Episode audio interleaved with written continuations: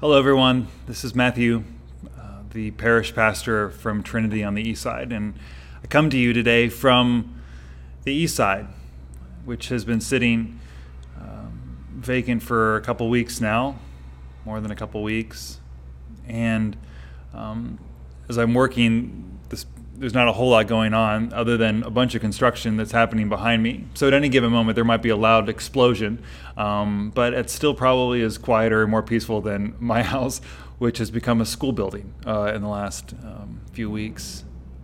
I, I imagine that if you're anything like me, time has taken on a whole new feeling to it, um, because all the markers are gone to know like what day it is and what it's been replaced by is instead this sense of like every day feels somewhat the same and kind of monotonous and a little predictable. And at the same time every day feels um, somewhat unpredictable and there's kind of a bracedness to like what's going to happen next. Um, so i imagine that if you're anything like me you're you're just spending a lot of time right now trying to grapple with just understanding what's going on and what's going on, what's happening is that the world is changing. I mean, at the at the most macro meta level, the world is changing right now, and in a way that it's not going to just recover from, you know, by the end of the calendar year. The things that are happening in society, societies are being reset. Economics and economies are being reformed. Whole industries are having to be reimagined, and some of them are going to fall into disrepair through this crisis through the health and the economic crisis that's sweeping across the entire globe right now, we are changing as a people. And of course, it like raises really obvious questions like how long is this going to go on, and when do we get to leave our house, and um, what is the world going to be like that we walk out of the door of our house into? What's it going to What's going to be waiting for us? But there's there's even I think maybe a more important question to be asking during this time. Um, one way to ask it would be is the point recovery? Like is is that is that what the goal of this whole thing should be? Just recover. Just get back to what was. Just return to normal because that's what what made sense. I've been uh, reading, probably like most of you, a ton of articles, and and I read an article this week by Ruth Haley Barton um, that was really wonderful. She's a spiritual formation author, writer, um, spiritual director, you know, like a pretty even keeled, non hysterical person. But she writes in the article that the, the question we need to be asking ourselves in, in, the, in this context in which the world is changing around us, the question we need to be asking is God, what are you doing? What are you doing, and how can I be a part of it with you? Which is different than the question a lot of us are asking. Because we have this impulse, we want to try to get back to normal as quickly as possible, and that makes a ton of sense because normal worked for most of us. It didn't work for everyone, but but the way things were felt it, it felt familiar at least. It was comfortable. And so the desire to get back there makes a ton of sense. And then anything that seems to be impeding us from getting back to normal, we becomes now the, the object of blame. The president, uh, China, whatever, you know, politicians, the CDC, and we just look for ways to kind of be angry because we aren't able to get back. But the question, the better question that Barton asks, that I want to be asking is, God, if you're using this in some way, if not, if you're if you're in this and you're going to do something with it, I want to see what that is and I want to be a part of it. The way she writes it is, what is it that you are saying right now, and how can I hear you better? What are the works of God that are waiting to be revealed in me and in each one of us through the COVID 19 global crisis that affects each of us so intimately and so personally? And she goes on to say, I think if we knew the answer to that, that we would know what to do on any given day. And, and most of us don't know what to do on any given day. I think we just kind of keep doing the next thing, right? Um, but we don't actually know what to do, like what should really be guiding us in this moment uh, even as we navigate the most significant crisis that any of us have ever seen, she writes, we must not forget to ask the all important question what is happening right now, spiritually speaking, and how can I join God in it?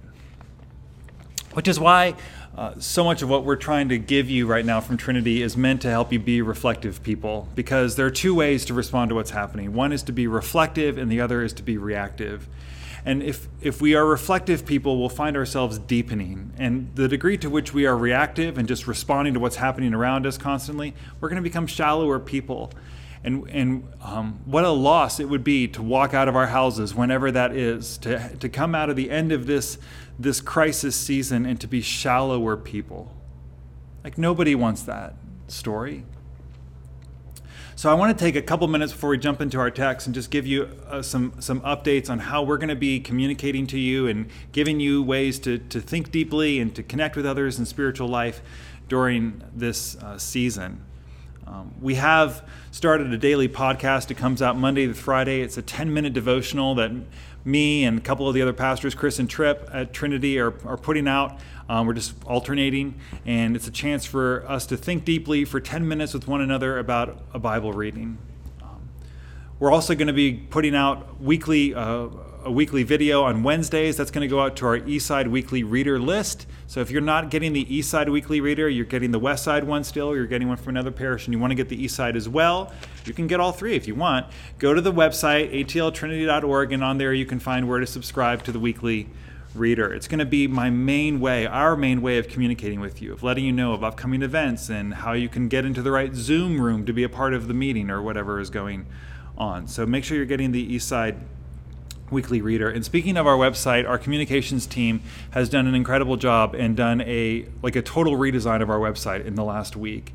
And they've made it simpler and focused and really lean to help us during this season. It's it's it's just populated with content that is relevant to what's going on right now and it's also now broken up by location. So when you go there, the first thing you'll see is the chance to go to the east side. And on that, you're going to have direct communication from us, um, our events and gatherings, how you can participate in them, the opportunity to request prayer, to request a meeting with myself or one of the other pastors, uh, to let us know of needs that you're aware of. And so all this is, is, is already live and you can go check it out right now. And this is going to be some of the ways that we try to, we try to find ways to connect with one another when we are unable to do so uh, in person. And then finally, I want to let you know that uh, we're going to try something for the next couple of weeks, and maybe we'll keep it around. Uh, we, we used to be able to say at the end of every service, if you'd like to receive prayer, please come forward, and, and we'd love to pray for you. And of course, we can't do that. Like, we can't do many things now. But what we're going to do today is set up rooms, um, breakout rooms through Zoom, where a person can request prayer. And so there's going to be instructions at the end of the vid- of the the service that you're watching. But if you'd like to receive prayer, we're going to have openings today, uh, both at 11 o'clock and then later this afternoon. And you can find out more about how to do that on our website. But also wait till the end of the video, and it'll tell you how to you know go into Zoom and be ready to have a pastor pray with you. Um, all right. It's a lot of updates. Let's let's um, let's jump into our text. We're going to read today from again Romans chapter eight, and I'm going to read verses 12 to 17. So then, brothers and sisters, we're debtors not to the flesh, to live according to the flesh. For if you live according to the flesh, you will die. But if by the Spirit you put to death the deeds of the body, you will live. For all who are led by the Spirit of God are children of God. For you did not receive a spirit of slavery to fall back into fear but you received a spirit of adoption. And when we cry, Abba, Father, it is the very Spirit bearing witness with our spirit that we are children of God. And if children, then heirs, heirs of God, and joint heirs with Christ, if in fact we suffer with him, so that we may also be glorified with him. This is the word of the Lord. Thanks be to God. Lord, we thank you so much for your word. We thank you that you, in the midst of a of a hard season that you are speaking. And Lord, we ask for you to speak now to us. Lord, I pray for the church gathered across all parts of our city. I pray for these people who have now been in their homes for, for weeks. And Lord, I pray that you would please, Holy Spirit, that you would give them your peace that you would remind them of the larger thing that they are a part of. God, we thank you that you are able to be present with all of us at once. We don't have to be in a room together. And um, so, God, we ask for your, your company. And we ask for your voice to lead us in this time. In Jesus' name, amen. Amen. So there are um, four movements in this text that I want us to, to work through, and um, we'll just uh, they'll be on the screen uh, as we go through them. Uh, the first is the word at the very beginning of our text. So then, Paul writes, uh, brothers and sisters. So then, brothers and sisters one of the things that I heard Tripp mention this week in the, the Thursday morning devotional podcast was that what feels like sort of a cultural, but not just not like locally cultural, like global mantra at the moment is this idea that that we're in this together, that we uh, belong to one another, that you and I, um, that we're gonna we're gonna either do this with one another or we're gonna, or, or, or we're we're not gonna make it. That we're all gonna choose to sacrifice for one another and I think it's really good to the way that Paul just sort of inserts in the in the middle of this this very long section just this little reminder in the middle of it that he's speaking to people who are brothers and sisters. And here's why I think it's so cool that he does that. Because, as I said weeks ago when we were still meeting on the east side, the, the letter to the Roman church was written to a church that was more aware of its divisions than of what unified it that there was a lot of d- racial and, and tradition and religious division that was creating classes and it was creating uh, tribes and hierarchies. And this was a lot of the reason Paul sat down and put pen to paper and wrote 16 chapters uh, to his these people in Rome. He wanted them to understand that there was a way of thinking about themselves and about God and about what God was doing in the world and how they could understand themselves in that plan, that it would make sense of why they were actually all one, that one wasn't better than the other, that they all needed each other. And so he says, brothers and sisters, just as a way of reminding you and me, something that we're learning right now. And it's sad that it takes like a pandemic to teach us this or some natural disaster um, and yet, it seems like it oftentimes does. But God let us learn it this time. Brothers and sisters, he says. You can just imagine if you were to put just two groups in our country that don't have a whole lot in common with each other ideologically or racially or traditionally or religiously. You just put them in a room together and read a letter to both of them, and it was for both of them. And you said, brothers and sisters. It's just a way of in a moment, just sort of leveling the ground. We are all family with one another, we belong uh, to one another. Dr. King, in his letter um, from the Birmingham jail, writes We are caught in an inescapable network of mutuality, tied in a single garment of destiny. Whatever affects one directly affects all of us indirectly. And we're experiencing that right now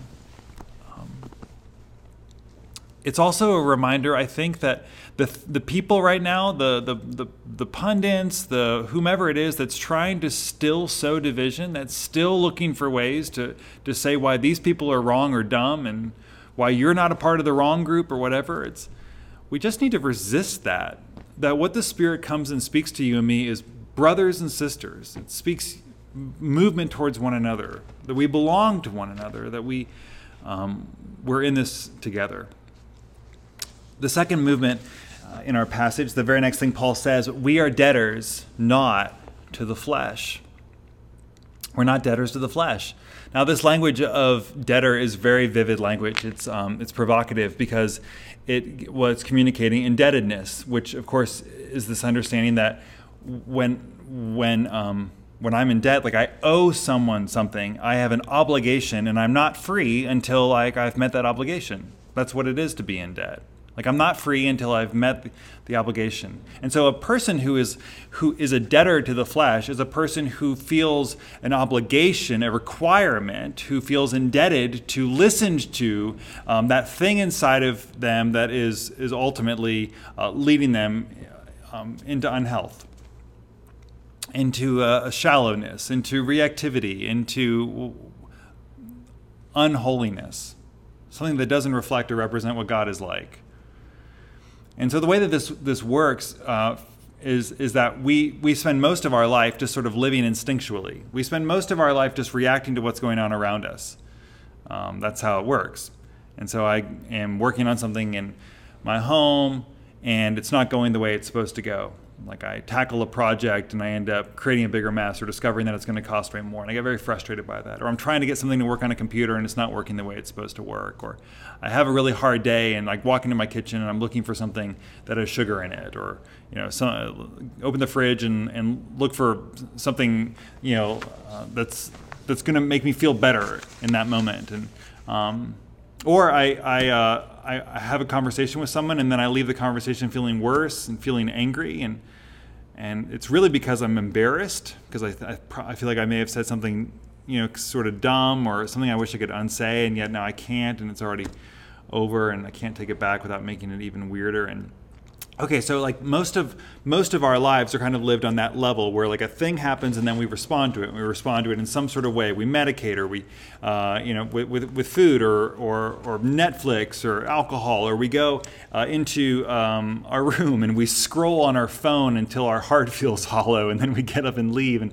and go go on with our day or or what, whatever it is you know or we get frustrated and we you know sort of pound the table and walk out of the room and walk away from our problems or get angry or whatever, take it out on the next person that we see, even though they had nothing to do with it. That's how a lot of people end up living their life most of the time. It's just this very sort of shallow reactive, this is happening to me, and so I'm going to respond out of that.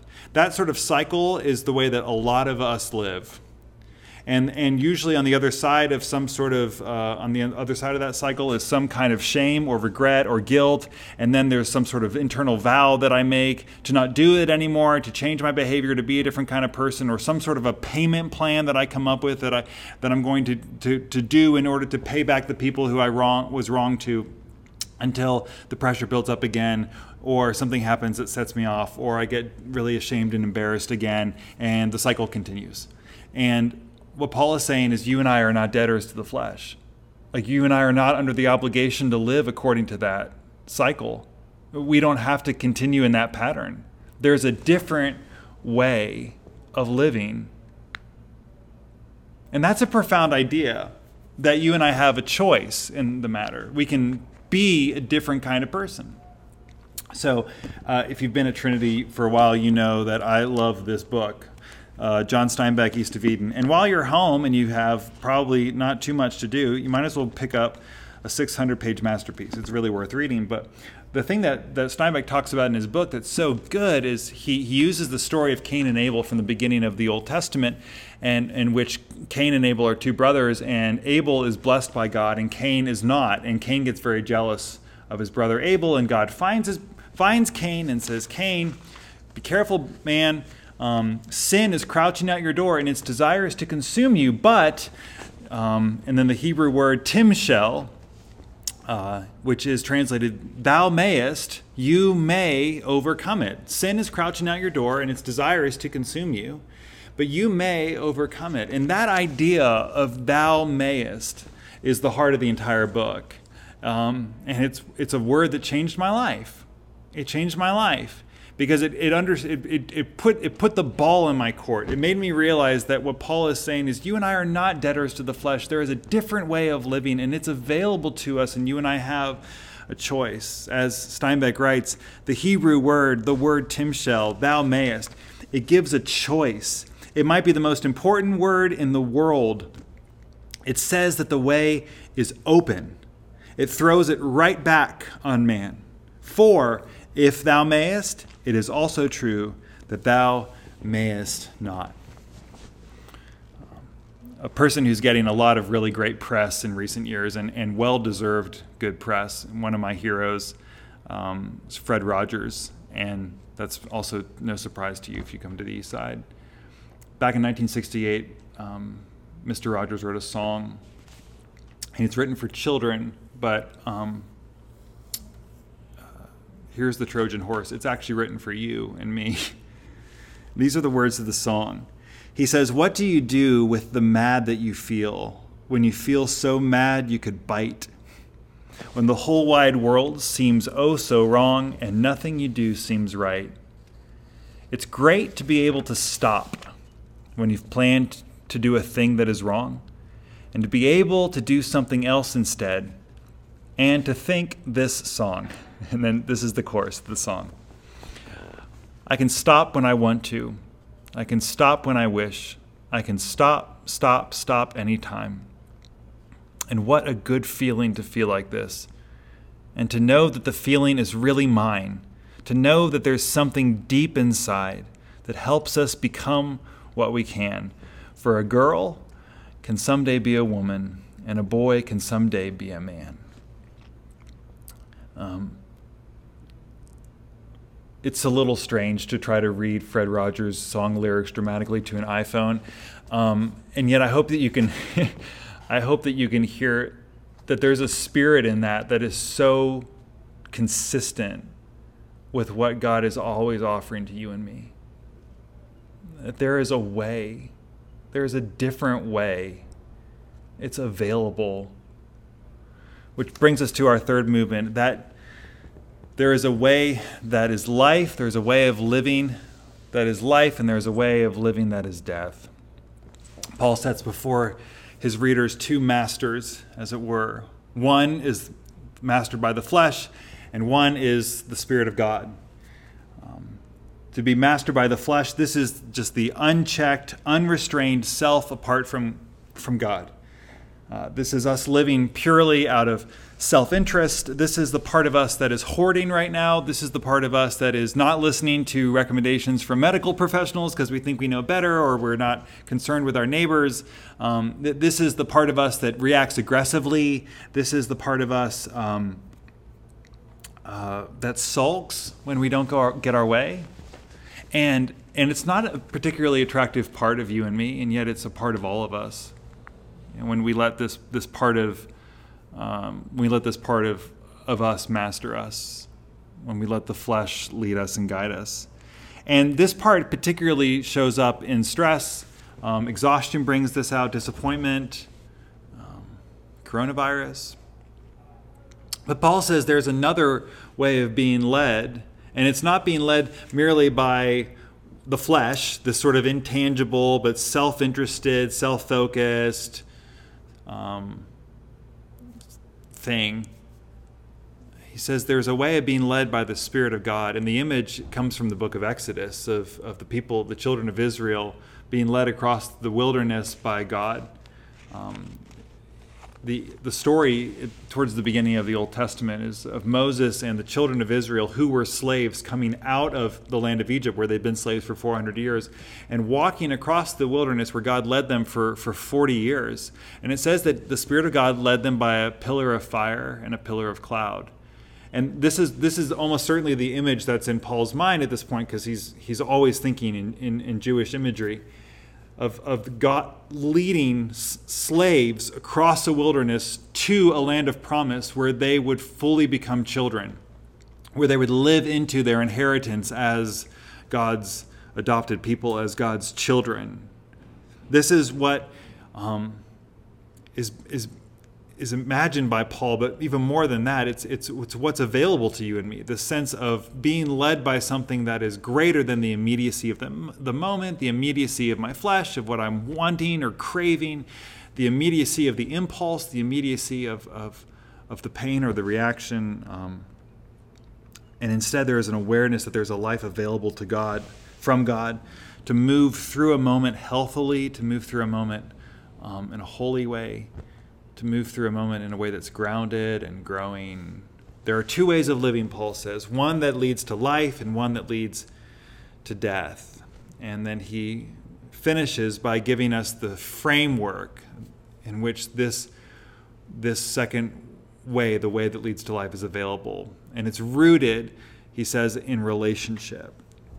He, he, in a sense, he ramps up the language a little bit. He goes from talking about being um, being led by the flesh versus led by the spirit to being slaves versus being sons and daughters. He, he, he elevates the, the language. And he says there are two relationships really at stake here. One is the relationship between me and a slave master, and the other is between me and a father. And that what I have actually to choose between is belonging into a family, a relational community, or um, or living in bondage. And he says, But you and I are not slaves, but children. We have not been given a spirit of fear, And so we're not meant to be motivated by fear, but motivated and compelled by love. Uh, you and I have not been trapped into a, a life of compulsion, but we have been liberated into a life of opportunity because you and I have been adopted. He says we've been brought in. And adoption in the first century was, was, was just as legally huge of a deal as it is today. Maybe not quite as relationally robust, and, and, and yet that might just be true of, of um, kind of the way the family worked in the first century. But every person I know who has adopted children can, will say that without question, without any hesitation, um, there is no difference in the way that an adopted child is viewed as opposed to a biological child that there is no difference or distinction in what is wanted or desired for one over the other, that they both hold uh, equal place of importance and, and supremacy. And, and I think that that's really important for you and I to understand that what that means is that God, when He uses adoptive language and then He goes on to say co heirs, He's just saying, like, because you've been brought into the family as Jesus' brother, you've been given the same rights and inheritance that Jesus has earned, which is a big deal. you've been given the same rights and inheritance that Jesus has earned, uh, and you're not viewed any differently now you know you're you're like you have a room on the hall with everyone like everyone is welcome into the to the family room together. Everyone's invited around the table with one another. You have been fully brought in and given all the rights and privileges and power of Jesus because you have been adopted into the family of God. You've been made co heirs with God's um, only begotten Son, Jesus. And then Paul closes with this idea. And so, therefore, you need to understand that part of being in this family is that there will be certain shared experiences. One of the shared experiences is of the cry, Abba. And that's an incredible word. It's, it's an Aramaic word, it means daddy. It's a very deeply personal and intimate word that is used to describe um, a relationship of intimacy and connection with our Father. And so when when Paul says that you and I can can cry Abba Father, he is saying that you have been brought into the innermost sanctum of personal relationship with the God of the universe. So that you don't have to feel weird or out of place or mistaken or awkward, clumsy to call God your dad. To have that sort of familiar with him. But he says there's another thing that's shared in this family, and that's the shared experience of suffering. He says, as we experience the intimacy with God that's available through the Spirit, we also will experience the suffering that is a part of being in this family. That we will suffer with Jesus and will be glorified with Jesus. And he goes right on to say in a verse that we didn't read today, but the very next verse is, and I consider I consider that our present sufferings are not worth comparing to the glory that is to be revealed to you and me. And, and I think that maybe that, that's probably a good word for us to land on today. Um, as we've been brought into this family, part of being brought into this family is, is sharing sufferings with Jesus because our God is a God who does not shirk suffering, He doesn't run from it he enters into the middle of it, he experiences it fully alongside us.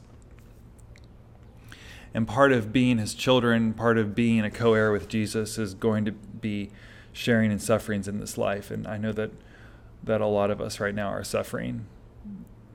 And that, in a sense, our whole world is suffering. But I consider that the present sufferings that you and I are experiencing are not, are not worth comparing to the glory that will be revealed to us. He goes on to say, For the whole creation groans with anticipation as in labor pains, to be set free from the bondage of corruption.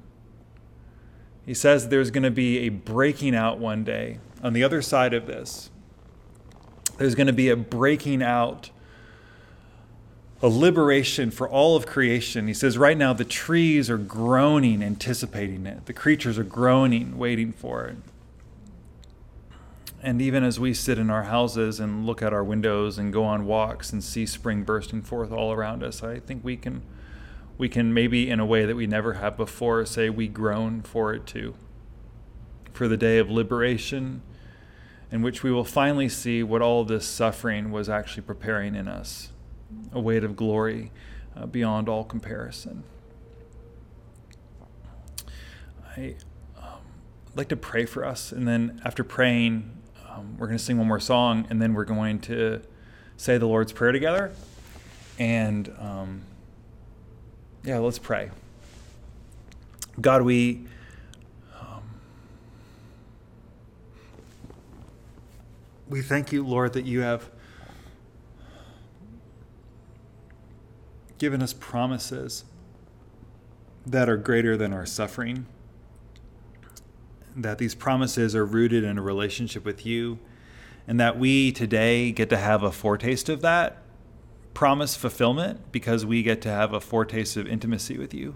And Lord, I just pray for all those listening. I pray that they might experience that.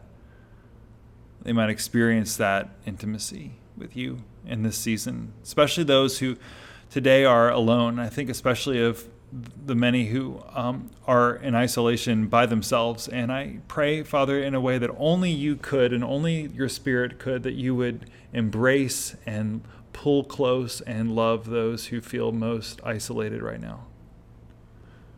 God, give us a picture of the glory that is on the other side of all suffering, and even the small taste that will be on the other side of this seasonal suffering. Lord, we lay out our lives before you. We pray that you would make us deep people, reflective people, open people. We ask these things in Jesus' name. Amen. Amen.